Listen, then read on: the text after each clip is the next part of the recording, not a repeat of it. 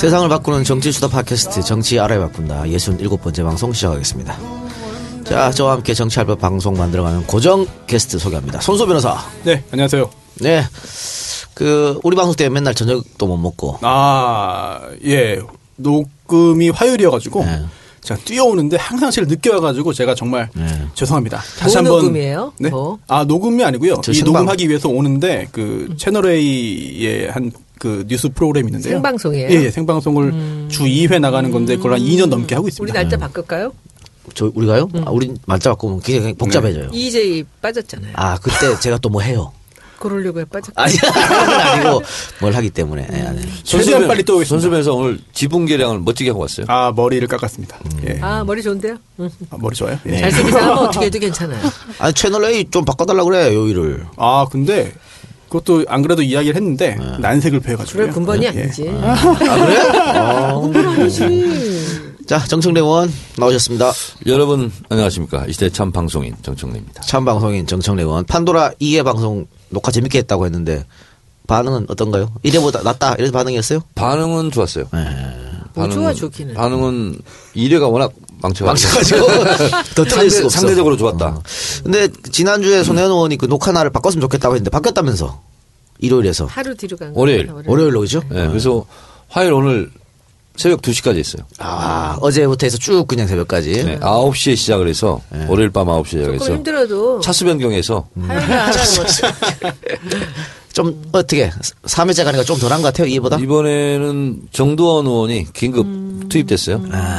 그래서 제작진도 느끼고 있구만. 고정으로. 어, 근데 느끼지, 정두원 의원이 어제 와서 왜 처음 섭외할 때는 거절하다가 이제서야 나오게 됐냐. 그랬더니 정청래 때문이었다. 어. 그래서 왜 그러냐 그랬더니 무서웠다. 나는 어디 기억이 안 나요. 근데 나랑 어디 무슨 라디오, 라디오 토론회를 했었대요. 욕했대? 얼마 전에. 아 그래요? 네. 그러니까 얼마 전일 리가 있나? 1, 2년 전인 것 같아요. 네. 잘 모르겠는데 그랬더니 뭐 자기 진영에서 엄청 욕을 먹었다는 거야. 정청래 같은 놈하고 화산이. 뭐 이래가지고. 논리에 발린 거겠지. 네. 그래서 뭐 절대로 정청래하고는 하지 마라. 음. 그래서 안 하려다가 나왔다고 그러더라고. 일 2회 하는 거 보니까 괜찮은 것 같아서 했을까요? 저는 저를 잘 어울리실 것 같아요. 차명진 의원이 그러더라고요. 자기는 엄청 손해보고 있는데 정청래 의원은 엄청 지금 뜨고 있다. 그래서 뭐예요? 그랬더니 어, 자기 주변 사람도 어, 정청래 새롭게 아하. 봤네? 그러면서 저보고는 성공했다는 거예요. 방송을 봐야 새롭게 보지 아니, 시청률이. 그러니까 자기랑 친한 사람들이 방송을 봤는데 어 정청래가 괜찮은 사람이네. 막 이렇게 얘기를 하기 시작한다는 거야. 그러니까 정청래 의원님이 그 포지셔닝이 너무 나쁘게 돼 있어 일반인들한테 아, 좀 강팬들한테만 좋고. 되지 뭐. 그러니까 잘해서 요번에 좋아지면 그래서 앞으로 이제. 최전방 공격수를 하지 않고 골키퍼를 하려고. 예. 좋습니다. 혹시 정두원 전 의원과 출연료는 누가 더 많습니까? 아 그런 거 물어보면 안 돼요. 안 되나요? 죄송합니다. 아 왜 그래? 궁금해서, 방송 관행이 하루 이틀에 궁금해서, 궁금해서. 그런 걸 아, 물어보면 원래 큰일 다 나. 다르죠 알겠습니다. 원래. 예, 예, 다른데 그거는 알려지면 큰일 납니다. 그렇죠. 아, 다 비밀이에요? 다들 물어보지도 않아 서로 서로. 아, 서로 서로. 어, 그럼 물어보지도 예. 않고. 그렇습니까? 또 이게 거짓말 할 때도 있어. 그렇지 일부러 올려서. 더 많이 받는다? 아, 올릴 때도 있고 낮출 때도 있고 아, 사람에 따라서 그렇지, 그렇지. 그렇게 얘기할 때도 있어요. 그러시는군요, 작가님. 아, 예, 그렇죠. 예, 예. 그게 형평성 논리가 있기 때문에 제작진한테는 이제 그 많이 부르고 이 작가님 그렇게 낮추고 그러죠. 방송을 여러 개를 나가시잖아요. 예. 활동도 여러 개를 하시고 그러면 예.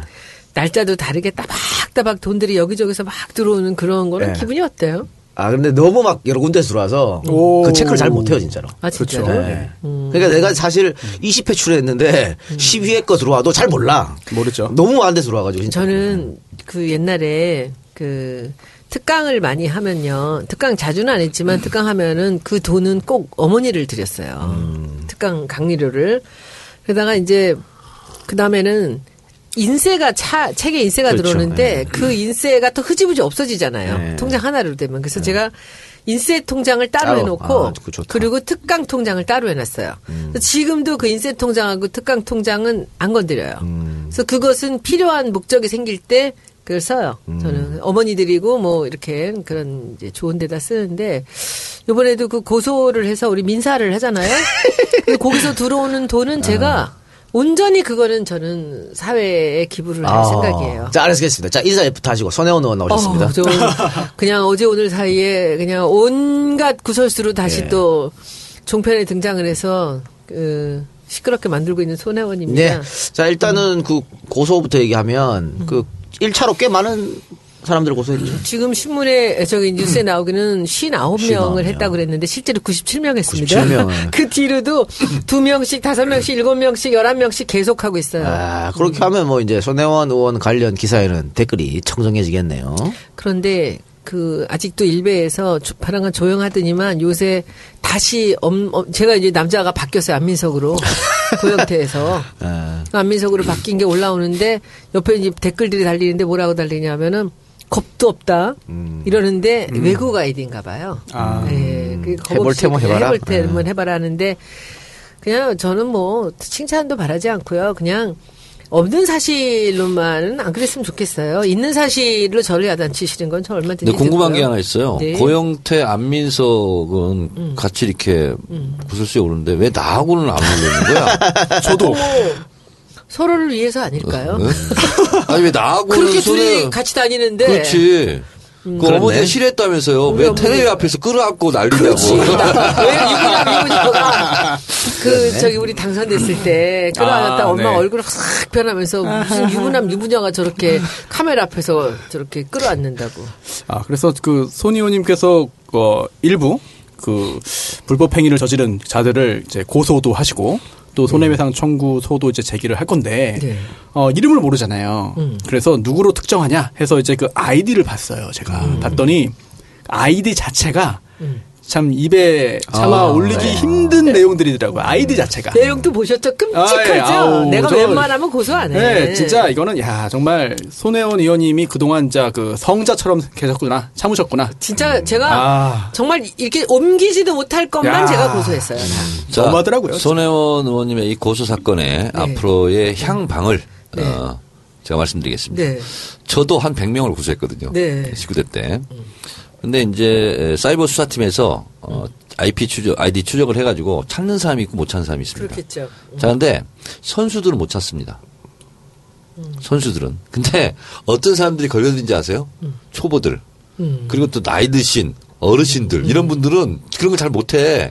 2차, 3차, 4차로 막 브로킹하고 막 이렇게 막 빠져나가고 해야 되는데 그래서 영등포에 있는 어느 아파트 관리인이 70 대 노인분인데 하여튼 막 저를 엄청 비난하는 글을 올렸어요. 근데 그걸 제일 먼저 찾았어. 금방 찾았어, 그건. 금방 찾아가지고 네. 겁을 주니까 놀래가지고 이분이 그래가지고 뭐 저한테 싹싹 빌고 사과하고 결국 사과문까지 보냈어요. 우리. 이번에 무슨 찾았는데 호주 아이디에서 이제 우리 그 아주 무섭게 이걸 찾았더니 호주 IP. 아, IP였는데 어, 호주 IP였는데 무섭게 찾아 들어갔더니 어디서 카센터에서 일하는 사람이래요. 뭐 그런 사람도 있고 그럼 많이 숨겨서 이- 움- 자기를 숨긴 상태로 하는 것 같긴 한데 뭐 네. 나오겠죠. 우리 손소 변호사님이 이거 어떻게 아시냐? 민사를 맡고 계십니다. 아, 그래요? 예. 최선을 다하시기 바랍니다. 아, 예. 저기 손수 변호사 이렇게 하세요. 네. 어, 성공 사례 있잖아요. 그걸 네. 세게 거세요. 아 예. 성공 보수. 성공 보수. 네네. 예, 하여튼, 네. 한60% 가져가세요. 많이 받아가시고, 고소 얘기 나왔으니까, 손수호 변호사는 고소를 네. 당했는데, 네. 이번에, 어떻게, 기소가 아. 아. 예 안 된 거예요? 어떻게 된 거예요? 그렇죠. 예. 경찰 조사도 받았고 검찰에서까지 검찰은 부르지도 않더라고요. 그래서 이제 아, 불기소 처분이 불기소로. 그냥? 네, 예. 끝났는데 누구한테 아, 고소당했어요? 아, 전직 국회의원. 예. 예, 강용석 국회의원. 강용석 변호사에게 왜 고소했어요? 고발을 당해가지고 예. 예, 제가 그 강용석 변호사와 관련된 그런 그 사건을 하고 있습니다. 예. 아, 그런데 아, 상대편.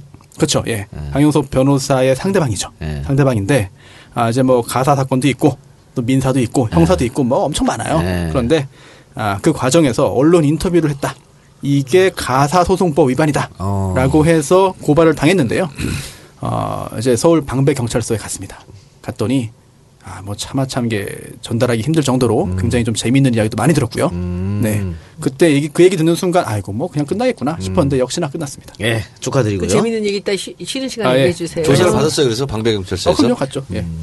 작년 연말에 들었습니다. 예. 자, 그리고 손혜원 의원님은 문재인 후보 캠프에 계시니까, 문캠프의 이름이 공식적으로 더 문캠으로 정해졌다고 하는데, 네네네. 이거는 어떻게 공모입니까? 아니면 손 의원님이 만들어낸 겁니까? 음, 뭐 여러분들 의견을 들어서, 들어서? 그 후보 한세 개를 만들어서 이제 페이스북에 올렸더니 한 1,700명 정도가 의견을 주셨어요. 그 중에서 했고, 그, 일단 저는 이제 이게 더문이라고 해서 그 문 대표를 이렇게 특정 지어서 특별하다라는 걸로 얘기를 좀 하고 싶었고, 예. 캠프라는 말을 캠으로 줄인 이유는 그 문을 강조하려면 글자 수가 캠프를 두 자 쓰면 좀 아깝잖아요. 예, 예. 캠으로 줄였고 아마 더문이라는 이름으로 많이 나가게 될 예. 것 같아요. 영어로 더 한글로 문. 예, 참고적으로 말씀드리면 안전 캠프는 그냥 안전 캠프로 하기로 했다고 그러고요. 이재명 캠프는 이재명 국민 서비스 센터로 하기로 했다고 합니다. 그리고 문재인 캠프의 상징 이미지를 문자를 뒤집은 곰으로 그러니까 문자를 뒤집으면 곰이 돼서 재밌어서 곰으로 했다가 지금 이렇게 구설수에 제가 시달리고 있는데. 자, 어떤 구설수입니까? 그 고물 이제 문을 뒤집어서 고물을 한다고 했더니 이제 두 가지 이제 반응들이 좀 반, 반발이 좀 있었는데 하나는 그 그동안에 이제 문 대표님의 열혈 지지자들은 이제 양산 호랑이라 그래서 문 대표를 이제 호랑이 쪽으로 보고 있었나 봐요. 이제 그래서 이제 왜 곰이냐 호랑이지 호랑이가 곰을 이기지 않느냐 이제 이런 식으로도 하는데 제가 보니까 그 곰이 호랑이를 이긴 경우가 너무 많아요. 예. 그래서 그 곰 호랑이 싸움을 이제 인터넷에 찾아봤더니 유튜브에 엄청나게 뜨더라고요. 어허. 그래서 이제 외국 영상 하나랑 우리말로 된 영상이 하나 북한에서 나온 영상이 음. 있어요. 유튜브 나오니까 저는 뭐 별일 없는 걸로 안- 알고 이제. 두 개를 올렸는데 이게 북한 영상이라고 조선일보에서 그 저기 뭐야 기사를 쓴 거예요. 전북이야? 종북이라고. 그러더니 이제 그때부터 종북이 쏟아져 들어오는데 오늘 뭐 한국당에서는 뭐 발, 가, 뭐 저기 브리핑까지 했더라고요. 근데 네. 너무 놀라운 거는 어떤 제보자들이 저한테 제보를 보내왔는데 그 영상이 1997년 6월 달에 월간 조선 부록으로 비디오로 준 거예요. 네. 어, 그 독점으로 해서 네. 그 특종이라 그래가지고 이제 북한에서 그 그때 그러고 나니까 생각이 나 옛날에 예, 한참 맞아요. 시끄러웠던 게 있는 예, 게 예. 김정은이 그러니까 옛날에 그 우리가 그, 그 투사들 쌈 붙였듯이 이렇게 동물들 맹수들을 싸우게 했고 예, 예. 이제 봤다 이렇게 했는데 저는 몰랐죠. 그래서 나중에 이제 제가 그 우리 보좌관 시켜서 이제 언론에다가 이제 하나 사과를 한 거는 그 영상을 쓴 거는 뭐 많이 다니는 거고 이미 조선일보에서 발표한 거기 때문에 별일은 아닌데 그게 일부러 그렇게 싸움을 시킨 건들은 저는 몰랐잖아요. 그래서 동물 학대라는 얘기들을 하면은 제가 죄송하죠. 저도 동물 너무 좋아하는 사람으로서 그래서 동물 보호에서 일하시는 분들이나 동물을 사랑하시는 분들께는 너무 죄송하고 그리고 곰이 호랑이를 이긴다라는 자료를 여러 개를 올렸는데 그 중에 하나였거든요. 근데 그거 하나만 갖고 이제 그렇게 얘기를 하는데 제가 뭐 무단으로 북한에서 지령을 받아서 쓴 건 아니에요. 마치 그런 거 같이 얘기하는데 그거는 1997년 아, 네. 6월 달에 월간 조선에서 발표한 영상이라는 것을 마- 밝힙니다. 이 구설수가 아니고 말 그대로 해프닝 같은데? 저도 그래가지고 오늘 그 영상을 다 봤어요. 근데 그 영상을 보다 보니까 여러 개 동물 싸움이 있더구만요. 예, 예. 그래서 오수리하고 재밌어서 계속 봤구만. 개 다섯 마리. 오, 다섯 마리요? 근데 오수리가 이겨요. 다섯 마리. 재밌어요. 아니, 걔도 그, 사냥개. 어. 근데 저는 곰하고 사과 저기 사, 사자 곰하고 호랑이를 계속 싸우는 걸 봤어요. 제가. 근데 같은 곰입니까? 다른 곰이지 곰이겠지. 각 나라의 곰이에요. 불곰도 있고요. 반달곰도 있는데 그 북한 영상은 반달곰이었어요. 근데 너무 재밌는 거는 몇 년 전에 우리나라 과천의 동물원에서 그 곰하고 사과 사, 저기 사자가 싸웠대요. 어떻게. 그런데 둘이 너무 격렬하게 싸워갖고 둘을 그 마취총을 마취. 싸가지고 마취를 시켰는데 아침에 일어나 보니까 곰은 멀쩡하게 일어났는데 사자가 죽어 있더라는 거예요. 근데 그 사람들이 사자 한 마리가 엄청나잖아, 비싸잖아. 예. 사자가 죽어 있는데 자연사 했다고 이렇게 한 거예요. 그런데 이미 그날 밤에는 그 다 피투성이가 돼 있었대요. 예. 근데 곰은 좀 젊은 친구였고 이제 사자는 사자 나이로는 약간 노쇠한 애였다고 하는데 그거 말고도 곰이 이기는 경우가 너무 많은 거예요. 그러니까 곰 이기는 걸 제가 열 개도 더 봤는데 이 사자가 양발로 와서 공격을 하면 곰이 약간 둔해서 잘 못 피해요.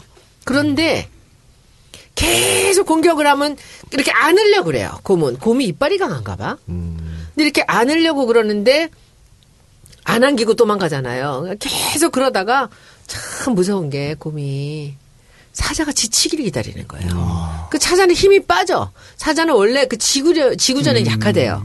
그 사자가 힘이 빠지면은 그 앞발이 뭐 몇 톤의 힘이라지. 예, 예. 이걸로다가 그냥 팍 때리는데 이 앞에 여기 잇몸이 그냥 무너져 내리는 거예요. 그러고는 사자가 도망을 가버리는 거예요. 야, 이게 지금 그래서 지구력이라는 거예요.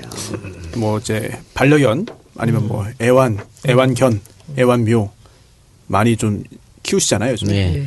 이런 분들 보시기엔 들으시기에는 약간 좀 불편하실 수 있어가지고 제가 대신 사과 말씀드리겠습니다. 아, 그래가지고 논란이 된 거지 뭐. 아니 그래요. 그래서 저는 곰이 이긴다라는 얘기를 해주려고 했는데. 제가 좀 생각이 짧았어요. 예, 예. 그런 거를 올려서 곰이 이긴들 그걸 그런 영상을 보여드리고 그렇게 얘기했다는 건 저는 잘못인다고 생각이 생각합니다. 짧았다는 것을 이제서야 인정하는 것을 다행스럽게 생각합니다. 네, 고맙습니다. 근데 저는 그 동물 학대에 대한 부분들은 내가 미처도 몰랐던 분이니까 예. 그건 유감의 표시를 하겠다 했는데 이제 그 보좌관이나 또 사람들의 생각은 좀 다르잖아요. 그래서 오늘 아침에 캠프 가서는 얘기를 했더니 또 그 중에 한 분은 그런 거 많이 날수록 좋습니다. 이렇게도 얘기를 네, 하는데 네. 근데 이제 그 한국당에서 또 뭐 이렇게 의견을 뭐 낸 거예요. 잡고 하는 건데, 그래서 이제 예. 저도 다시 안 하려고 그랬거든요. 안 하려고 그랬는데 그 조선일보 그 2017, 1997년에 거 자료 주고 그 동물 학대 관련된 건지는 몰랐다 미안하다라고 이제 했고요. 다른 거 영상은 뭐 예. 내한테 그걸 퍼온데 내가 무슨 뭐 북한에서 받은 영상이 아니라는 거. 근데 저도 이렇게 보면서. 처음에는 호기심으로 볼 수 있잖아요. 근데 볼수록 좀 못 보겠더라고. 그러니까 뭐 거기에 대해서는 사과하셨고 종북 논란은 말이 안 되는 거니까 뭐 또 이것도 시간 지나면 뭐 이 또한 지나가리라. 아이고 참 정치권이래 이렇게. 예, 그럼 원래 그렇습니다. 또 지금 다 선거 기간이 다 예민해진 상태이기 때문에 더더욱 그렇죠. 자, 조심을 그럼, 하겠습니다, 예, 제가. 오프닝 토크 여기서 마치고요. 광고 듣고 와서 어, 67회 방송 본격적으로 진행해 보도록 하겠습니다. 오늘 67회 방송은 90일간의 활동을 성공리에 마친 특검 이야기와 에, 또 선고만 남겨둔 헌재 이야기를 중점적으로 해보도록 하겠습니다. 자, 광고 듣고 오겠습니다.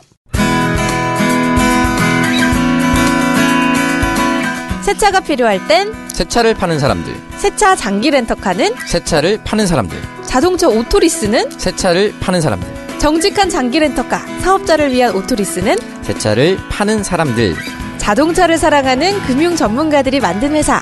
새 차를 파는 사람들, 우리 곁엔 언제나 장기 렌트 오토리스 전문 기업 새 차를 파는 사람들. 네이버에서 새 차를 파는 사람들 검색하세요.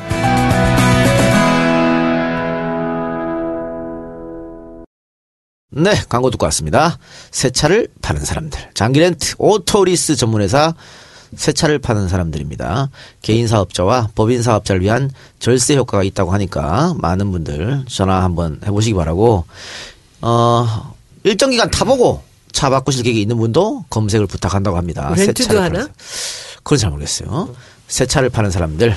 네이버 검색창에 새 사람 또는 새 차를 파는 사람들로 검색하시면 된다고 합니다. 대표번호 1833-5850, 1833-5850 일단 전화를 하셔서 차를 바꾸실 계획이 있는 분은 상담만 일단 한번 해보시기 바랍니다. 또 뭐 새 차를 파는 사람들 대표부터 직원들까지 전부 다 민주당을 지지하는 사람들이라고 하니까 연대의 의미로서 많이 이용해 주시기 바랍니다. 자 그러면 광고 이야기 거기까지 하고 네 황교안 총리가 어, 많은 사람들이 예상한 대로 특검 연장을 거부했습니다. 자 특검 연장 거부하고 나서 이제 야당에서는 즉각 반발해서 뭐 국무총리 탄핵시켜야 된다 이런 얘기까지 나오고 있는데 예, 정청래 의원님 예, 특검 연장 거부에 대해서 한 말씀 해주셔야지. 특검 거부는. 뭐 누나 예상했던 네. 거잖아요. 예 상했던 건데 어 거부의 명분이 말이 안 되더라고요. 예. 그러니까 어, 특검 수사의 목적을 달성했다. 음. 웃기고 있는 얘기죠. 30%도 못했다는데 어, 그런 거고 또 하나는 어. 뭐 조기대에서 논문하면서 영향을 줄 수 있다. 영향을 줄 수 있다. 음. 그것은 그야말로 정치적인 이유로 연장을 하지 않았다. 다시 말해서 특검을 연장할 경우에는 어, 대선에 영향을 미친다. 그러면 그런 이유로 못하겠으면 영향을 못 미치게 하는 것도 대선에 영향을 끼치는 거잖아요. 음. 그래서 이 앞뒤가 모순이고 자기가 한 말을 자기가 또 이렇게 씹히는 이런 자기 모순에 빠진 그런 이유와 명분이었어요. 그러면 명분을 또 하나는 뭐 검찰로 넘어가서 검찰이 잘할 것이다 뭐 이런 얘기를 했는데 그 우리가 검찰이 잘하는 것보다는 특검을 더 보강해서 잘하는 게 훨씬 더 낫잖아요. 특히 이제 황교안 권한대행이 특검 수사기간 연장 승인을 거부하면서 이런 말 했는데요. 어, 검찰 수사기간까지 합해서 110일 이상, 이상이었다. 이런 말을 110일? 했습니다. 수사가 기간? 예, 네. 수사가 총 110일 이상 충분하게 이루어졌다라고 했는데 이게 지금 검찰이 제대로 못한 부분, 안 한 부분이 있으니까 특검이 수사한 거잖아요. 음. 그런데 왜 굳이 그걸 합해가지고 날짜 숫자를 좀 더 크게 보이냐 음. 이런 뭔가 이상한 꼼수까지 등장을 했고요. 또 하나가 이 특검의 목적이 달성되었다라는 말에 대해서 좀 동의하기 힘듭니다. 목적이 뭐냐? 이 특검의 목적이 뭐냐? 이 특검법이 박근혜 정부의 최순실 등 민간인에 의한 국정농단 의혹 사건 규명을 위한 예. 특별검사의 임명 등에 관한 법률이잖아요. 예. 1조가 목적이에요. 목적이 음 이제 1조가 목적이고 2조가 특검의 수사 대상이 쫙 나옵니다. 그런데 이 목적이 어 2조에 규정한 그 사건의 진상 규명을 위하여 독립적인 특검을 임명한다. 이거 이게 목적이거든요. 진상 규명이 목적입니다. 특검법에. 그렇다면은 이게 진상 규명이 다 됐냐? 음. 황교안 권한대행은 다 됐다고 본 건데 사실은 아니잖아요. 예, 그렇죠. 특히나 우병우 전 수석 같은 경우에도 특검법 2조 9호에 있어요. 우병우 전 수석에 대해서도 이 아, 직무유기 또는 그 방조 비호 의혹 사건이 수사 대상인데 예. 이게 밝혀지지 못했거든요 아직까지. 그런데도 이미 특검의 목적이 달성되었다라고 하는 것은 사실 이거를 누가 받아들일 수 있을지 좀 의문입니다. 자, 뭐 누가 받아들일 수 있을지 의문입니다. 어, 말했습니다마는 뭐 이미 이제 특검 연장 거부를 했기 때문에 되돌릴 수 없는 상황에 놓였는데 지금 민주당에서는 뭐 대표부터 시작해서 그 다 같이 항의 시위도 한 것 같은데 네, 손혜원님 가- 그 자리에 가셨었어요? 아, 저는 뭐 다른 미팅이 있어서 못 갔고요. 음, 그게 그 전날 밤에 일단은 의원들 카톡에 이제 계속 얘기가 나오는데 그 국민의당하고 정의당이 그 전날 밤에 뭐 심, 그 밤샘으로 시위를 하고 한다라는 얘기가 있었어요. 그러니까 정, 이게 뭐랄까 정보가 다 나갔던 것 같아요. 누구나 다 예측했지 않습니까? 그런데 이제 우리 당에는 아무런 그 지시가 없었어요. 그러니까 밤에 그 좀 이제 그 열혈 그 의원들 입장에서는 왜 우리는 아무것도 안 하느냐. 지금이라도 나오라고 하면 다 나가겠다 라고 하는데 이제 원내에서나 지도부에서 그 행동 강령이 없었어요. 그리고 이제 그날도 어제구나. 어제 2시에 의총을 하기로 했는데 이제 생- 상황이 다급해지니까 10시 의총을 했습니다. 예. 근데 이미 9시 30분에 그 발표가 되고 10시 의총을 하는데 굉장히 좀 침울한 그런 상황이었어요. 많이들 얘기들도 안 하시고. 근데 그 상황에서 송영길 의원이 나가서 우리가 도대체 왜 이래야 되는지, 왜 이렇게 가만히 있어야 되는지 좀 나와야 되는 게 아닌가. 그리고 이제 롯데 그 골프장 부지를 이제 사드에 내줘야 되는데 롯데가 끝까지 좀 버텼던 것 같아요. 그런데 야당에다 좀 도와달라고 그렇게 많이 했던 것 같아요. 근데 끝까지 우리 당에서는 롯데에 아무것도 해줄 수가 없었어요. 아무것도 해주지 못했죠. 그리고 뭐 지금 롯데가 솔직히 지금 와서 야당에다가 뭘 도와달라고 할 만큼 그 사람들이 뭔가 지키고 살았는가 하면 그렇지 않지 않습니까? 그래서 해주지 못하고 하는 중에 이제 오후에 이사회에서 결정이 됐죠. 그 부지를 내주기로. 그러니까 거기도 또 무슨 또 딜이 있다라는 얘기가 있죠. 중국에서 자기네가 그 손해를 보는 것만큼을 보전을 이제 정부에다 요구를 할 수도 있고 이럴 수도 있다 하는데 어쨌든 지금 사드는 급히 대선 전에라도 빨리 그 사드를 배치를 하려고 지금 그러고 있지 않습니까? 그래서 어제 전체적인 얘기는 우리가 이번에 그 특검 연장이 안 될 거를 알면서도 우리 당이 이제 나서지 못한 것에 대해서 우리 당에 있는 의원님들이 몇 분이 비분 관계 하셨고요. 그리고 나서 이제 어제 그 뭐 몇 시에 앞에 모여서 이렇게 해라라고 하는데 저는 그때 마침 또 외부 회의가 있어서 예, 못했습니다. 네, 알겠습니다. 자, 그러면 이제는 방법이 특검을 연장하는 방법이 뭐냐? 그 정세균 의장을 통한 직권 상정밖에 없을 것 같아요. 그래서 야사당이 정세균 의장을 만나서 도움을 요청했는데 지금 정세균 의장이 거절했다고 지금 기사가 나오고 있거든요. 상임위를 거쳐라라고 한 네. 것이기 때문에 직권 상정 거부죠. 네. 정세균 의장은 제가 간접 취재를 해본, 해본 결과 예. 어, 절대로 할 의향이 없는 것으로 아, 그래요? 네 그렇게 알고 있고요. 어, 직권상정 조건이 안 된다 어, 이렇게 해서 어, 안 할 모양이에요. 참 우리 쪽 사람은 너무 착한 거 아니에요? 그렇죠. 어, 정의화 전 국회의장 테러. 방지법 할때 예. 국가비상 사태 선포하면서 이렇게 했는데 어, 어쨌든 정세균 의장 쪽은 어, 안 하는 걸로. 자, 그러면 사실 문제는 예. 국회의장으로서는 당연히 그렇게 할 수밖에 예, 없어요. 이해는 합니다. 그러면 예, 예. 어, 사실은 더불어민주당, 국민의당, 뭐 바른당 해가지고 실제로 가서 예. 국회의장에게 명분을 줘야 되거든요. 예. 그러면 서로 이렇게 짜고 칠 수도 있어요. 예. 의장실 가서 점거농성하고 어. 강력하게 그 전날 했고요. 예, 그, 하면- 예, 또 하자고 얘기가 있는데 그분은 마음이 음. 좀 굳으신 것 같아요. 근데 제 감으로는 어, 우리 당 원내 지도부가 크게 그렇게 음. 격렬하게 요청할 생각이 없지 않나. 알겠습니다. 자, 그러면 사실상 이제 특검 연장하는 방법은 없잖아요. 직권 상정 안 되면. 저 자유당에서 아니요. 반대하니까. 뭘로 있어? 연장 법안은 아니고 새로운 특검법을 만들 수는 있죠. 아, 새로운 특검법. 그거 역시 마찬가지겠습니다. 그러니까 똑같, 똑같으니까 불가능할 것 같고. 그러면 이제 검찰로 넘어가는 거 아니에요? 모든 수사가? 네. 넘어가는데. 이제 많은 분들이 특검을 연장해라고 하는 이유는 검찰을 못 믿겠다는 거잖아요. 네. 검찰을 불신하니까 어, 특검을 연장해라는 건데 자, 어쨌든 현실적으로 이제 검찰이 수사 자료를 넘겨받아 수사를 해야 됩니다. 그리고 또 특검에 파견된 검찰도 다 복귀하겠죠. 네. 다는. 아니고요. 네. 공소 유지를 위해서 뭐 8명에서 9명 정도는 남을 것 같습니다. 재판을 위해서 남겨두고 네네. 나머지 넘어올 텐데 자 어떻게 보세요? 검찰이 어, 이번에도 정부 편을 들 것인지 아니면 죽은 권력이기 때문에 정말 제대로 수사할 것이 검찰의 명예를 걸고 명운을 걸고 어떻게 보십니까? 임은정 검사라고 아시죠? 예. 네, 무죄 구형. 음, 더 킹의 에, 모델이 됐던 임은정 검사는 이렇게 표현했습니다. 자기 페이스북에서 특검은 게릴라 부대였다면 검찰 특별수사본부 이것은 어, 미군이다. 어, 그래서 오히려 더 잘할 수 있다. 어, 물론 제대로만 하면 그렇죠. 특검보다는 훨씬 더 안정적으로 잘할 수 있겠죠. 예. 근데 이제 이문정 검사의 이제 희망 사항이죠.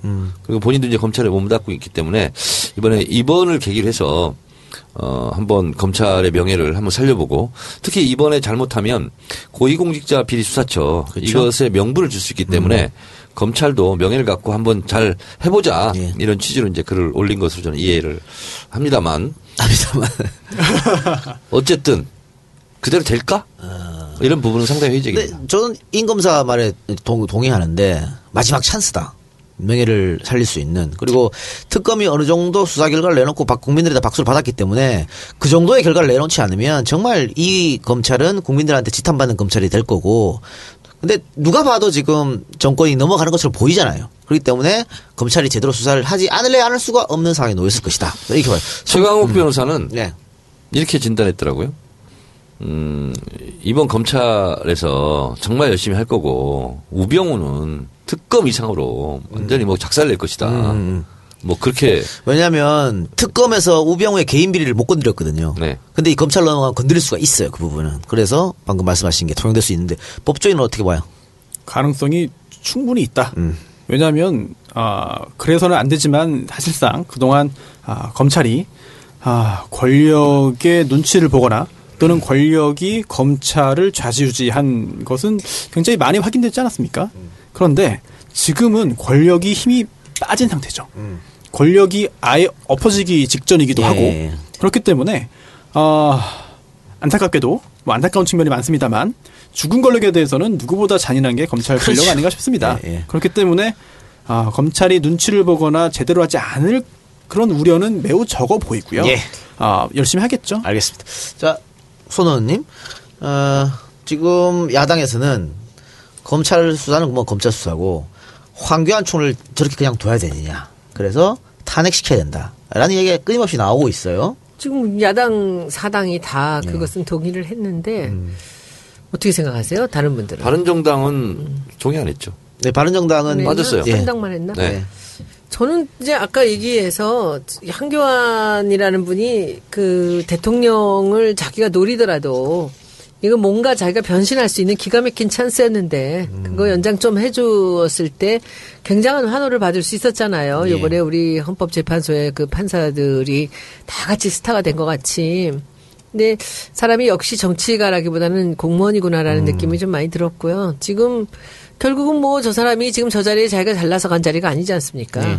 음, 그래서 이 상태에서 저는 사실을 탄핵하는 거 옳다고 생각하고 저 자리 네. 그냥 두면 안 된다 생각하지만 네. 또이 우리 지지자들이 아닌 또 외부의 사람들은 굉장히 우려를 많이 예, 예, 해요. 예. 그래서 그 부분들은 이제 여러 가지 그 생각들을 우리가 같이 해- 정리를 좀 해야죠. 해봐야 될 예. 것 같다는 생각이 듭니다. 제가 생각하기로는 이제 황교안 탄핵안과 특검안 두 개가 사실은 같은 사안이지만 황교안 탄핵안이 정치적으로 더 어려운 문제이고요. 그러나 특검은 밀어붙여서 통과를 시키면 2, 3일간 후폭풍이 있을 수 있습니다. 그러나 특검이 계속 이 성과를 내잖아요. 국민들은 거기에 환호하거든요. 그래서 일순간에 야당이 약간 부담을 갖고 직권상정에 대한 비판이 있을 수 있으나 특검이 충분히 그것을 성과를 내므로써 커버를 할 수가 예. 있고 또 하나는 어 정치적 관점으로 본다면 사실은 특검이 계속 성과를 내는 것이 어떤 편에 유리하도록 서- 선거운동을 하는 것은 아님에도 불구하고 결국 우리에게 유리한 지형을 만드는 것은 상황 그 당연한 거잖아요. 그렇죠. 그래서 우리가 선거 캠페인을 열심히 하는 것 이상으로 사실은 특검이 성과를 내는 것이 정권 교체에 대한 가능성은 또 높이는 거잖아요. 어, 그런 면에서 봤을 때 어, 어떻게 보면 선거 운동을 뭐 열심히 안 할 필요는 없지만 그 이상으로 이것이 하는 거기 때문에 예. 황교안으로서는 이것을 어, 거부할 수밖에 없었다. 그러면 더더욱 우리는 특검법 같은 경우는 뭐 저는 솔직히 약간의 좀 무리수를 두더라도 저는 직권상정에서 예. 처리하는 것이 어, 우리의 입장으로 맞는 거다. 예.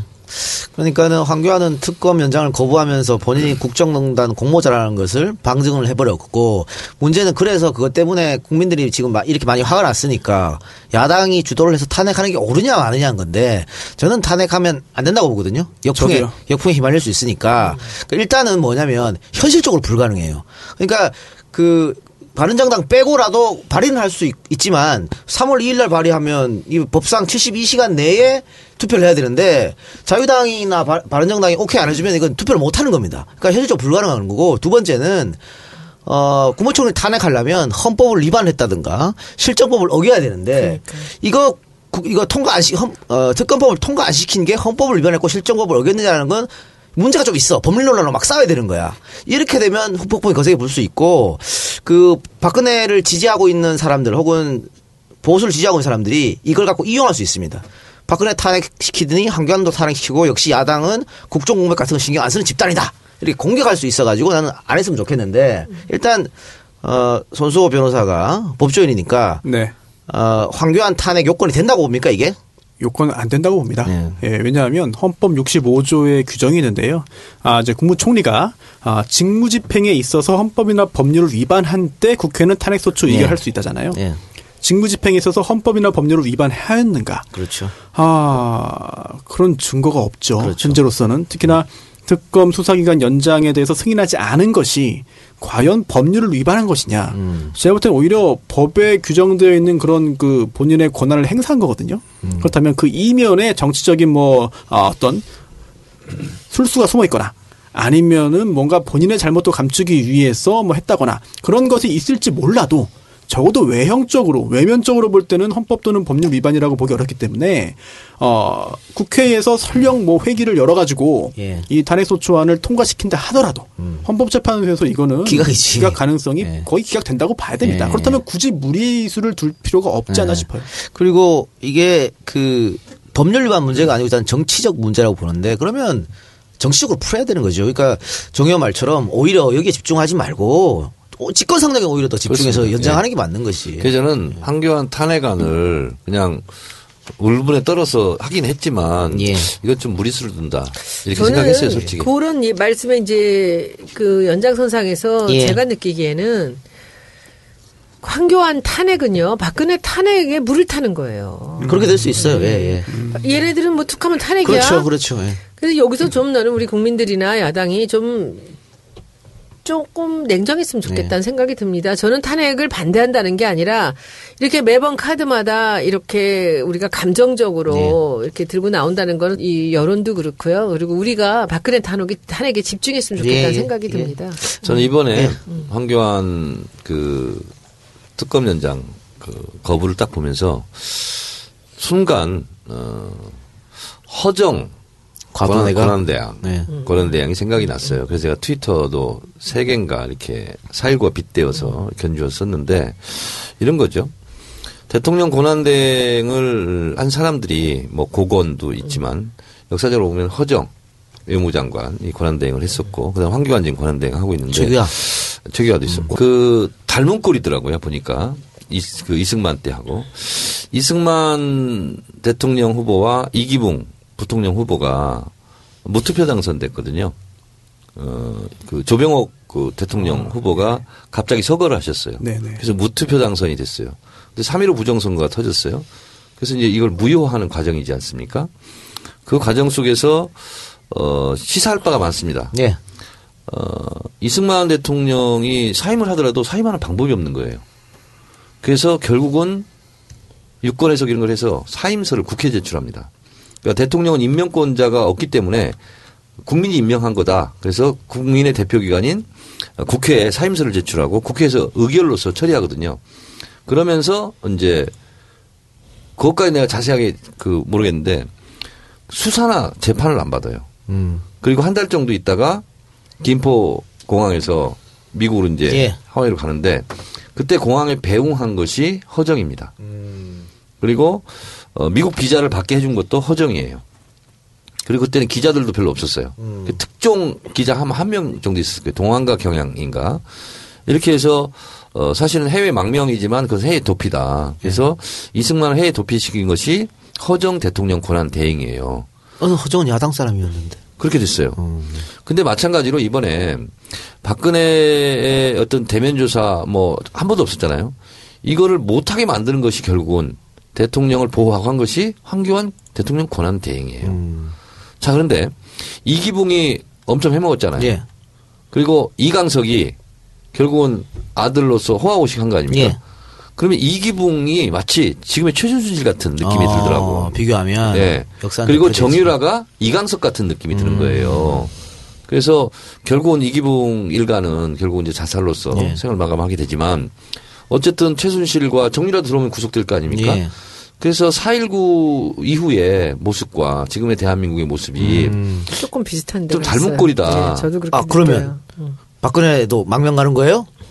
그래서 어, 제가 판도라에서 얘기했는데 박근혜는 세 가지 길이 있어요 지금 하나는 어, 우선 당장은 특검 연장이 안 됐기 때문에 삼성동 본가로 돌아갈 겁니다 인용 시에 그리고 거기서 장기동성 대세로 들어갈 것이다. 그리고 검찰이 소환 이런 거 응하지 않고 이러고 있는 방법이 하나 있고 근데 뭐 서울구치소로 이제 가는 방법이 있고 또 하나는 해외 도피 이런 게 있을 텐데 해외 도피는 저는 가능하지 않다고 봅니다. 지금 상황 속에서. 이승만 시절과는 다르기 때문에.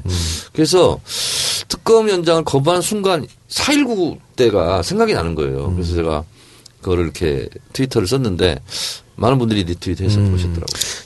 박 대통령이 지금 출국 금지는 안 걸린 거죠? 아직입니다. 예, 아직 예, 안 아직이고요. 근데 만약에 또 의문이 드는 게 사실 굉장히 궁금해요.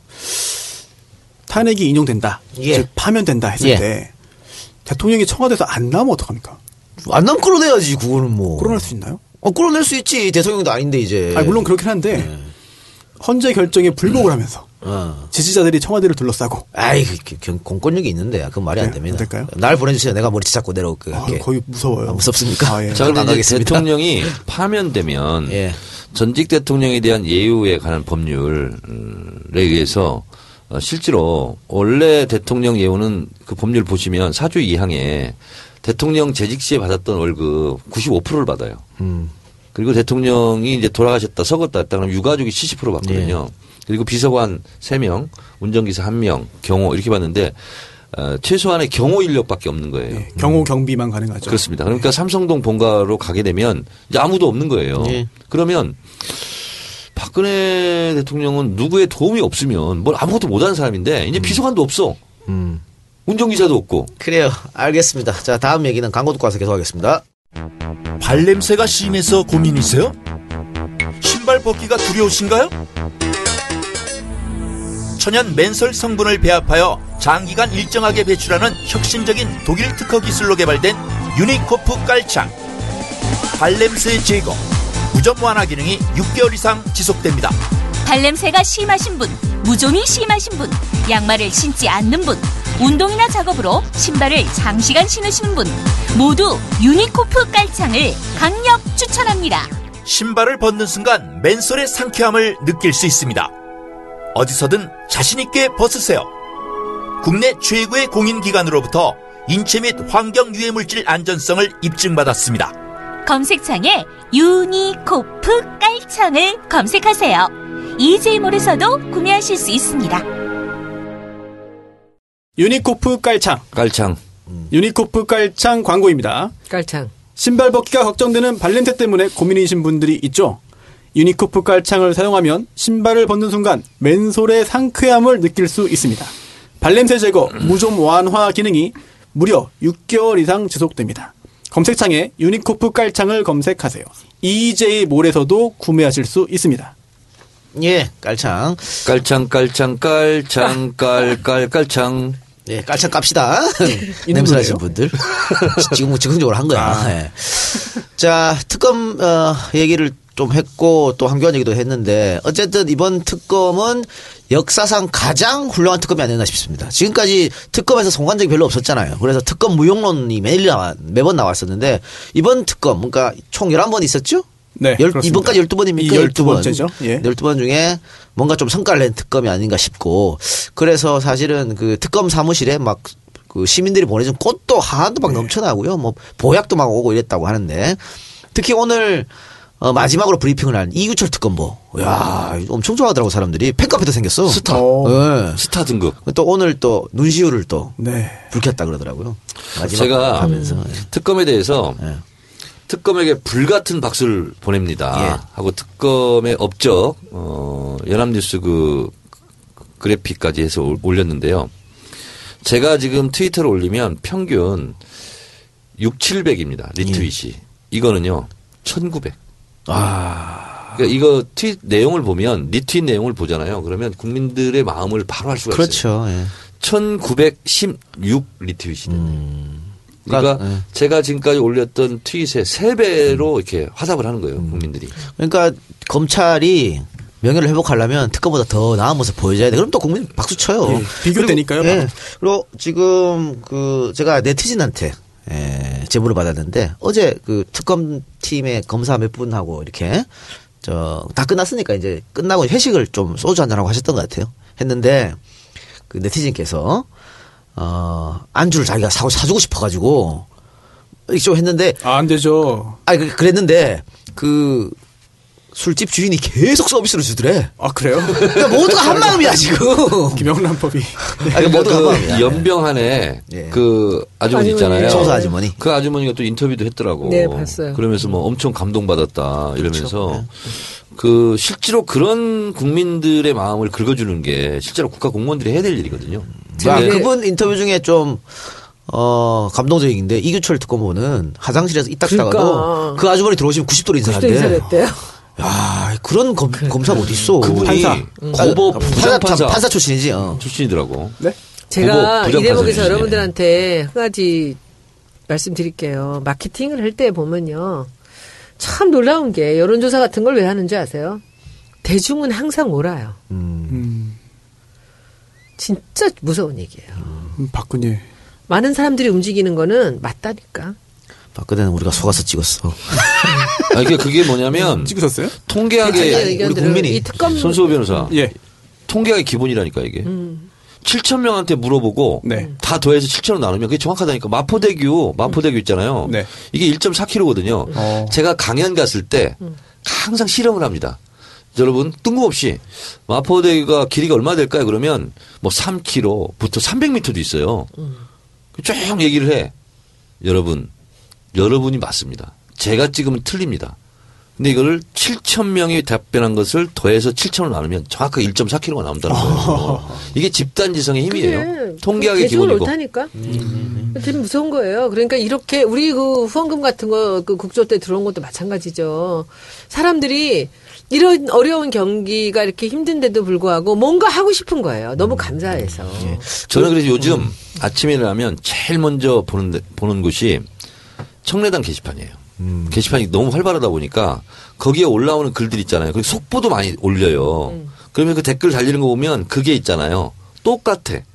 트위터든 똑같이. 페이스북이든 그럼. 가는 게 왜냐면 우리 청래당 게시판에 올라오는 모아진 의견이 그게 맞는 국민들의. 마음이야 예. 그게. 예. 저는 등급이 안 돼서 못 봐요 게시판을.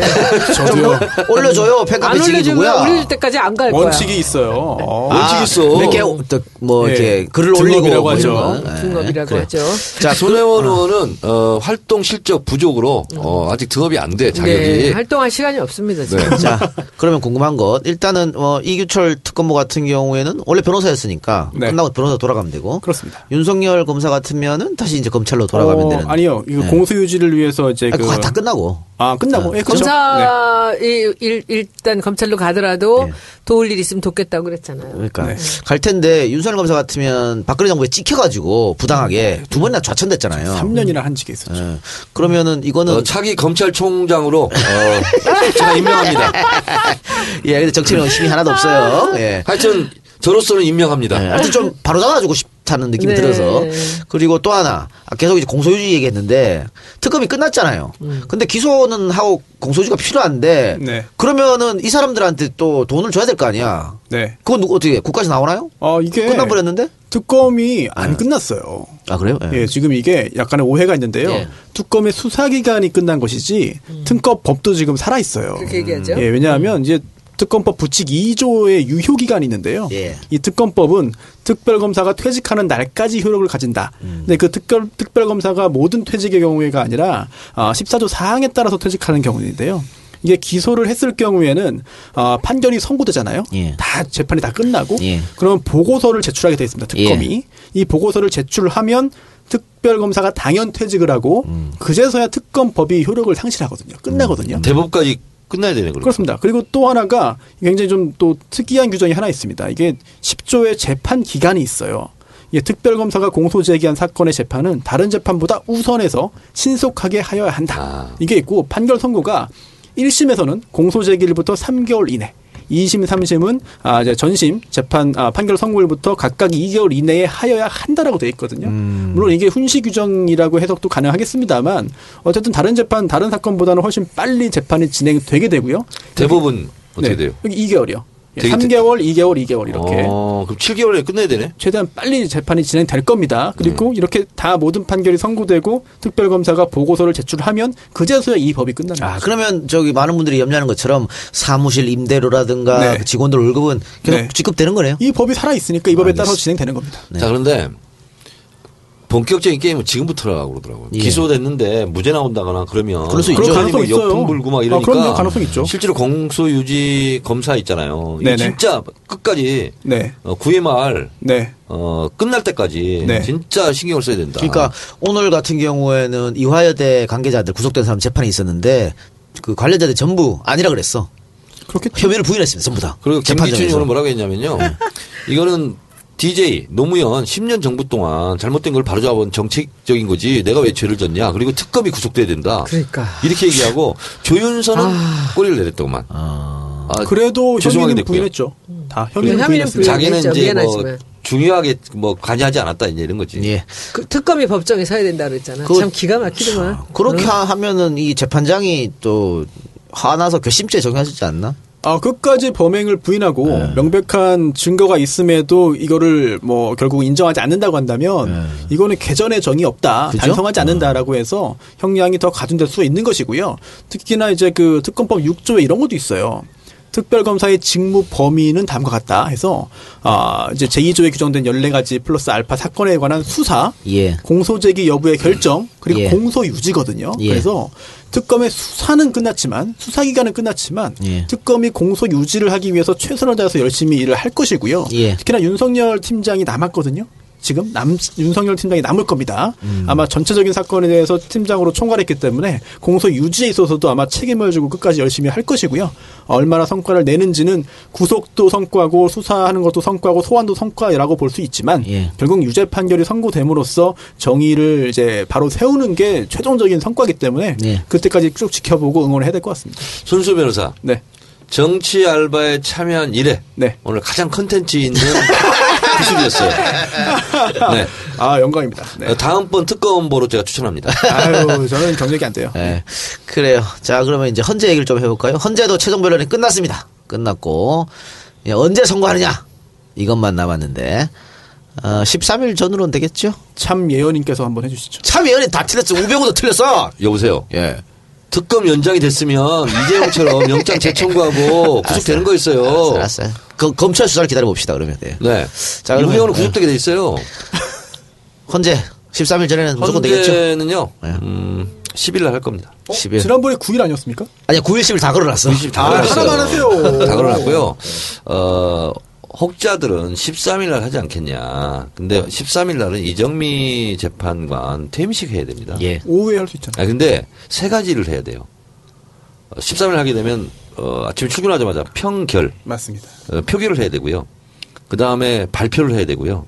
그 다음에 퇴임식을 해야 되잖아요. 예. 굉장히 번거롭습니다. 혹시라도 어떤 사고나 사건이 있어가지고 못하게 되면 재판관. 한 명이 오다가 예를 들면 불의의 교통사고를 당할 수도 아유, 있고 큰일 나죠. 그럼 큰일 나는 거 아니에요. 예. 그래서 제가 봤을 때는 어, 9일 10일인데 10일 가능성이 높다. 아, 아니 그 각 방송사에서 탄핵 이제 그 선고가 임박하니까 9일, 10일, 13일에 그날 미리 잡아달라고 방송 출연을 섭외가 많이. 저한테도 그래요? 왔어요. 네. 저한테도 왔어요. 어, 그래요? 어. 판도라요? 아니 뭐 방송에서 오. 그그 뭐야 그 출연해가지고 그 네네. 뭐, 그 뭐지 그 뭐, 뭐 해설하고 하는 거 있잖아요. 아, 네네. 그래서 제가 어, 근데- 어 미리 나한테 찜해놓는 거 나는 그렇게 찜 당하고 싶지 않다. 그러니까 저도 다 일단 거부했습니다. 아니 요즘 말이죠. 그 방송가가 이 정치평론 시사평론을 정치평론가나 시사평론을 안 부르고 정치인 변호사를 불러서 우리가 먹고 살 게 없어. 아니, 아니 저희는 정치평론 아니에요. 저는 진짜로 저는. 아니, 저는 정치평론 못 하고 모르니까 다른 변호사님들은 잘 하시는데 저는 그건 아니고. 근데 마지막 최종 변론 때 네. 진짜 개콘보다 재밌었어요. 아, 자기들끼리 싸워. 그러니까 누가 순서 가지고. 누가 먼저 하느니 이런 걸로 싸우고. 아 진짜 있잖아요. 그런 것도 무슨- 협의가 안 됐다는 거잖아. 이거 뭐 하는 짓입니까? 나 그래서 나 저 손원한테 여쭙고 싶은 게 그 부군 되신 분이 진짜 보수잖아요. 음. 그분은 이, 이 대통령 변호인단을 보면서 어떤 말씀을 하셨어요? 대화를 안 해 짜증나서 둘이서 어. 아, 이건 상식적으로 봐도 말이 안 이런 되는 얘기 변호를 물어봤다가. 네. 우리 한 번도 원하는 대답이 안 나오기 때문에 아? 짜증나가지고 지금 어떻게든지 해갖고 그 경선에 참여 못하게 발목을 잡을 지금 생각을 하고 있어요. 몰래 등록하실 수 있습니다. 그랬을 수 있어. 네. 충분히 그러고도 남은 인간이야. 아, 몰래 등록해서 안희정 찍을 거야. 그렇지. 같은 충청도 있네. 게다가 저기 논산에 있는 식구들한테까지도 다 시댁 식구한테도 전화해갖고 다 그렇게 얘기할지도 아, 몰라. 근데 그러면 또 안희정 지사 지지하는 분들이 또 좀 화납니다. 또 이런 말. 아, 그렇습니까? 아니, 우리가 개인 시댁이 생각으로. 논산이잖아요. 네, 네. 아니, 부군의 개인 생각으로. 그럼 손, 아, 손 의원님은 어떻게 보셨어요? 대통령 변호인단의 그 막무가내식 변호. 이 박사하고 똑같은 것 같아. 태극기 부대하고 똑같은 것 같아. 어떻게 저렇게 뻔뻔하게 저런 얘기들을 하는지 음. 상식이 통하지가 않아요. 가끔씩 우리 디자인 하면서 디자인 업계도 좀 그런 적이 있었어요. 미국이나 일본 같은 데 상을 줄 때 그, 이 어떤 제품에 상을 준다라는데 전체적으로 대중의 의견이 이게 모아지거든요. 예. 그래서 한쪽으로 이렇게 몰리는데 좋은 디자인에 우리는 가면 맨날 자기 편만 드느라고 이게 모아지질 않는 거예요.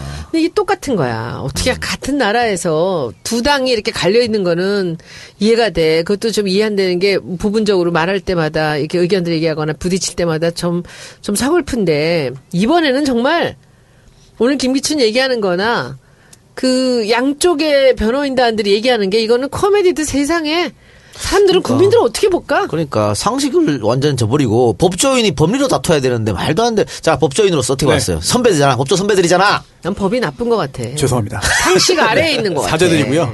특히나 아, 모. 전 대한 변협 회장을 지냈던 김평우 변호사님께서는 뭐라고 하면 안 되죠. 예, 모평. 김평우, 예, 김평우 변호사님께서는 특히나 이제 본인을 이제 그 혁명가로 불러달라 라는 말까지 했습니다. 아, 글쎄요. 이게 법조인과 혁명가가 과연 동시에 성립할 수 있는지 모르겠습니다만. 아, 이제 뭐 장 외에서 하는 이야기에 대해서는 뭐 개인의 소신이니까 뭐라고 뭐 할 수는 없겠습니다만, 이제 신성한 헌법재판소의 그런 그 재판정에서 그런 이야기를 했다는 점에 대해서는 법조계 내에서도 여러 가지 비판이 있고요. 어, 특히나 막말을 통해서 이정미 권한대행이 뒷목을 잡게 만들거나 아, 이런 것을 통해서 아, 참 후배들이 헌법재판을 다시 할 때 과연 저런 변론을 그대로 따라 한다면 어떻게 되겠느냐. 후배들에게 이렇게 나와, 나와 똑같이 하라.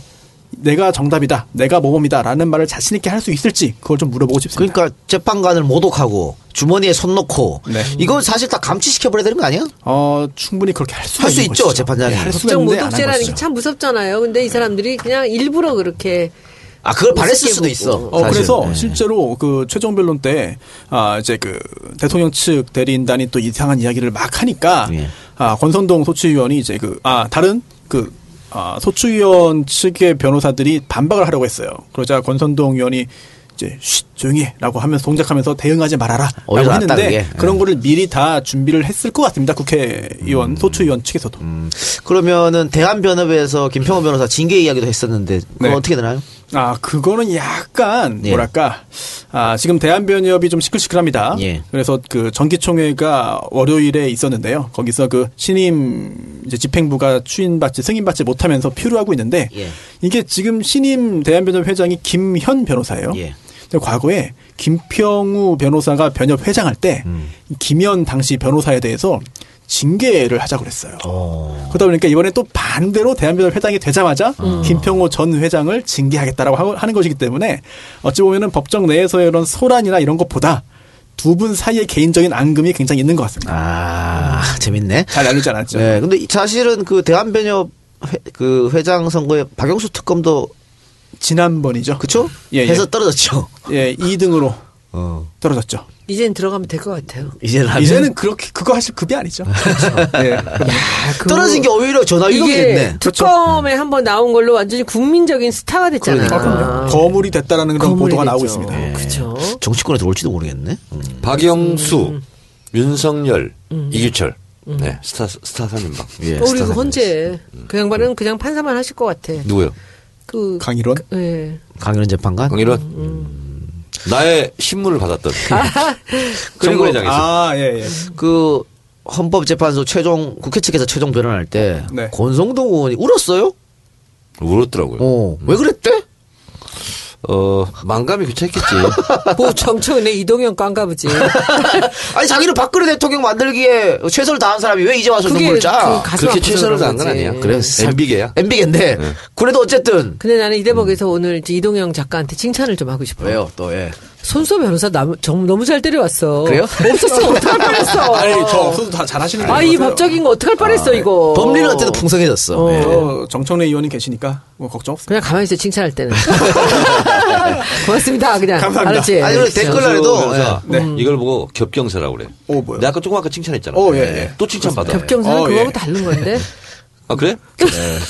하여튼. 아니, 예, 네. 너무, 하여튼 너무 뭐, 좋아요. 예. 이런 얘기들을 들어, 그렇죠. 들을 수 있으니까. 우리. 댓글란에도 변호사 와서 좀 풍성해졌다고 말이 많이 있고 또 하필 아유. 이제 탄핵 전국이고 막 이렇게 헌법 때 이래서 이 작가 나가고 손수가 그 자리에 앉아라 이렇게 나오면 어떡하지? 그거는 그거 아니고. 여보세요. 정청래 나가고 그 자리에 앉아라. 손혜원 나가고 그 자리에 앉아라 몰라도 이 작가 나가고는 말이 안 되지. 그죠? 이건 내가 만드는 거예요. 누가 나가래 누가? 그래요. 우리 근데 저 청래당 당 원들께서 많이들 오늘도 참관하고 계신데 예, 지들끼리 얘기하고 듣질 않네. 다 지들끼리 얘기하고 신이 났어 지금. 다 지금 다 청래당이야. 그러니까 예. 하여튼 다 청래당이에요? 네. 진짜? 다야? 예, 오늘 참여해 이쪽 주신 아니잖아. 여러분. 이쪽이 저 때문에 오셨죠? 그쵸? 예, 그렇네요. 예, 감사합니다. 자, 너무 그러면 착해. 난 우리 지지자들이 너무 좋아. 예, 예, 예. 잘하겠습니다. 열심히. 어쨌든 13일 전까지는 판결은 나니까 어 정말 시계가 쪼깍쪼깍 돌아가는데 그러면 어쨌든 한 열흘 정도 남은 거잖아요. 기각이냐 인용이냐 열흘 정도 남았는데 이 사이에 대통령이 스스로 물러나겠다라는 카드는 어때요? 자, 그래서 그것도 제가 연구했습니다. 예. 이 분야의 최고 전문가가 저죠. 아이씨. 왜요? 자, 국회법. 몰라. 국회법에 규정이 있는 것이 뭐냐면 어, 탄핵 소추 될 소추가 발의되잖아요. 예. 그러면 임명권자는 사직서를 수리할 수 없게 돼 있어요. 음. 국회법 134조인가 5조인가. 손수면 빨리 찾아보세요. 예. 그렇게 돼 있고요. 근데 임명권자가 임명권자가 그럼 사직서를 낼 수 있잖아요. 근데 탄핵 소추 심판 중에는 수리하면 안 된다 이런 규정이 있어요. 그래서 어 임명권자가 국민인가? 자, 그런데 그런 게- 없죠. 그런 게 규정이 돼 있어요. 근데 지방 의원이나 아, 국회의원은 국회 본회의에서 의결을 합니다. 예. 사직서 수리가. 예. 근데 대통령은 규정이 없습니다. 음. 그래서 이것을 적극적으로 유권 해석을 한 변호사가 있었으니 그분이 이재화 변호사예요. 네. 네. 어. 네, 그래서 이재화 변호사 칼럼을 제가 쭉 다 읽었는데 어, 대통령은 임명권자가 없는데 국민으로 봐야 된다. 음. 근데 국민의 대표 기관인 국회다. 그래서 음. 그래서 사직서는 이승만도 국회에 냈잖아요. 음. 사임서를. 그래서 박근혜 대통령은 사임서를 국회에 내야 된다. 음. 이런 거죠. 한인섭 교수가 얘기했듯이 어, 오늘 사퇴합니다. 그 탄핵을 안 해. 끝내버렸어. 헌법재판소에 만약에 그럴 음. 일도 없지만. 근데 내일 어, 생각하고 나니까 어, 사회 사퇴를 처리합니다. 어. 번복할 방법이 없다는 거예요. 어. 그래서 명시적으로 공문으로 국회에 제출하고 국회에서 의결하는 것 이승만처럼 음. 그것이 돼야 된다. 음, 그런데 그렇다 할지라도 국회가 의결하면 안 된다. 음. 왜냐하면 어, 다른 고- 공무원의 탄핵 경우에도 탄핵 소추가 진행 중일 때는 수리를 하- 해서는 안 된다. 이런 조항 때문에 따라서 국회 사임서를 제출하는 건 맞지만 국회에서 이것을 의결하면 안 된다. 그래서 그 헌재에서 판결로서 끝내야 된다. 그런 법리를 막 연구해갖고 박근혜가 뭐 행동을 안 할 것 같은데. 그렇죠. 자, 그 선수면서 어떻게 네. 생각해요? 하야 하겠습니까? 안할 것 같은데요. 근데 하야 할 방법이 없다니까요. 그 근데 하야라는 게 사실은 어, 법적인 조치라기보다는 정치적인 거잖아요. 그렇죠. 예. 그렇기 때문에 하야 절차가 법에 없는 거죠. 그렇다면은 나 그만두겠습니다 하면 그만두는 건데 문제는 어, 그런 정치적인 그런 액션을 취한다고 했을 때 지금 진행되고 있는 법률 조치에 어떻게 연결되느냐가 문제잖아요. 예. 법적인 조치에는 다 규정이 있습니다. 절차가 있고 요건이 있고 효과가 있죠. 예. 그런데 정치적으로 대통령이 하야 한다는 것은 법적인 조치가 아니라 정치적인 액션이기 때문에 예. 둘 사이에서 잘 접점이 없고 맞지가 않습니다. 음. 그렇기 때문에 하야했을 경우에 탄핵 절차를 그대로 진행하는 것이 마땅하겠는데 예. 하지만 헌법재판소에서도 이런 이야기들이 흘러나옵니다. 어, 만약에 대통령이 하야한다면 아예 각하 의견을 낼 헌법재판관들이 다수 있다. 오호. 예. 그래서 지금 현재 여섯 명 이상이 찬성을 해야만 탄핵이 인용될 수 있는데 파면인데 여섯 명 채우기는 힘들어질 것이다. 왜냐하면 이제 그 재판관들이 뭐 나쁜 의미가 아니라 어 법조인의 생리적인 특성상 보수적인 판결을 할 수밖에 없고 결정을 할 수밖에 없고 또 헌법재판소에서 지금까지 굉장히 긴 시간 동안 열심히 노력을 해서 어 결과 내기 직전이지만 사실은 정치적인 해결이 난다고 한다면은 헌법재판소의 법률적인 그런 결정이 나오지 않는 게 맞다. 내지 않는 게 맞다라는 판단을 보수적인 헌법재판관들은 충분히 할 수 있거든요. 하야 할 할 가능성은 높지 않습니다만 마약 하야 한다고 한다면 국민들의 여론과는 정반대로 적어도 몇 명의 헌법재판관은 각하 의견을 낼 것 같아요. 그런 분석이 있습니다. 그래요. 근데 뭐, 어, 선배 말처럼 그렇게 하기는 좀 어려울 것 같고. 어, 어쨌든 우리는 좀 결과를 기다려봐야 되는데. 손변 나의 예리한 분석에 대해서는 어떻게 생각하세요? 어떤 거요? 조금 아까 얘기했잖아. 이재화 변호사님 거 아닙니까? 네. 이재화 변호사. 자기 것처럼 얘기해. 아, 이재화 변호사를 괜히 얘기했네. 아, 인용을 하지 말고 그냥 주석 달지 말고 내가 얘기할 걸. 자, 그럼 여기서 또 한 번 우리 예측 대결 한번 합시다. 여덟 명인데 결과가 몇 대 몇으로 날지. 인용이 어. 인용이 몇이냐? 그렇지, 인용이지. 어, 어. 저는 이번에는, 음, 저의 의견보다는 최강욱 변호사 의견을 아, 그래? 따르겠습니다. 8대0. 할 때요. 할 때요. 저는 최강국 변호사의 의견에 그냥 무조건? 따르렵니다. 제가 뭐 알아. 8대 빵. 어. 저는 그냥 한두 편은 그래도 사표가 나지 않을까? 저는 그럼 7대 1? 어. 7대 1. 8대 1? 어. 나도 8대 빵. 진짜요? 어, 저만 이상하네. 왜 그럴까? 아, 무서워서 일단은 못 찍나? 그 헌법 재판소는 정치적 판단을 할 수밖에 없는 집단이에요. 근데 정치적 판단을 음. 그렇구나. 음. 하게 되면 그냥 8대 빵이 안 나올 수가 없는 문제이고 또 어, 노무현 대통령 때와는 달리 음. 기각을 하게 되면 기각 사유를 적어야 돼. 그리고 자기 밑에 사인을 해야 돼. 자기 이름을 넣어야 돼요. 아, 그게 두려운 거지. 두렵지. 예. 평생 역사책에 영원히 저도 남아. 8대 빵. 그렇기 때문에 손수 8대 빵. 변호사가 원래 네. 7대1이 맞을 수 있어요. 근데 마지막 최후 변론 이렇게 하고 그러면서 어, 대통령 대리인 측이 깽판을 쳐가지고 한 명도 지금 정이 떨어졌어. 그래서 8대0으로 가버렸어. 그래요. 어쨌든 뭐 6대 2만 나와도 어쨌든 인용이니까. 아. 그런데 어, 8대 0이 왜 중요하냐? 이렇게 압도적으로 해줘야 시비거리가 없어. 그렇죠. 조용해져요. 그렇기 때문에 8대 빵이 중요한 거다. 그렇게 생각합니다. 자, 그러면 정치 알아봤거든요. 67회 방송 여기서 마치고 68회에서 뵙도록 하겠는데 68회는 정청래 키워드 분식을 중심으로 진행해 보도록 하겠습니다. 키워드 예고. 정체성, 예. 아이덴티티, 네네네네. 그리고 후단협. 예. 정체성은 야당의 정체성 말씀하시는 거예요? 여러 가지 정체성. 여러 가지 정체성. 알겠습니다. 후단협은 후보 단일화 협의회. 예전부터 많이 있었던 건데. 네. 예. 2002년도 역사는 역사 반복되는가. 해주세요. 예. 네네. 알겠습니다. 자, 그러면 방송 여기서 마치고요. 저희는 68회에서 다시 찾아뵙겠습니다. 자, 세 분 수고하셨습니다. 그렇습니다. 감사합니다.